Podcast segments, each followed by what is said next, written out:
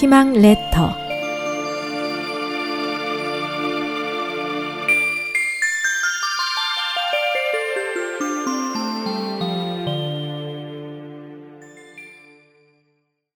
매움과 행복 희망을 가지고 시작한 일이 좌절로 돌아올 때가 종종 있습니다.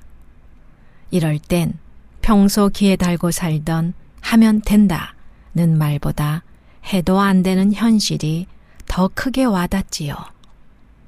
그렇다고 해서 희망이 잘못된 것은 아닐 겁니다. 아마 우리가 희망이 주는 메시지를 잘못 이해했을 수도 있으니까요. 인생을 살면서 깊은 좌절을 겪거나 고된 일을 겪을 것을 빗댄 표현으로 고추보다 맵다는 말이 있습니다. 이런 상황은 당연히 행복과는 아주 멀게 느껴지겠죠. 하지만 신기하게도 문자로 보면 매울 신과 행복을 뜻하는 다행행은 단지 부수 한 액의 차이에 불과합니다.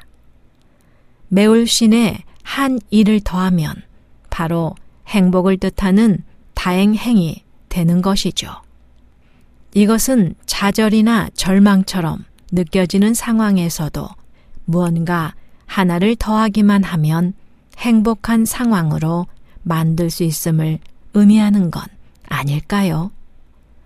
고됨을 행복으로 바꾸는 그 무엇은 사람에 따라 다를 수 있습니다. 하지만 다양한 무엇인가 속에는 반드시 희망이라는 공통된 씨앗이 들어있음을 꼭 믿으시기 바랍니다.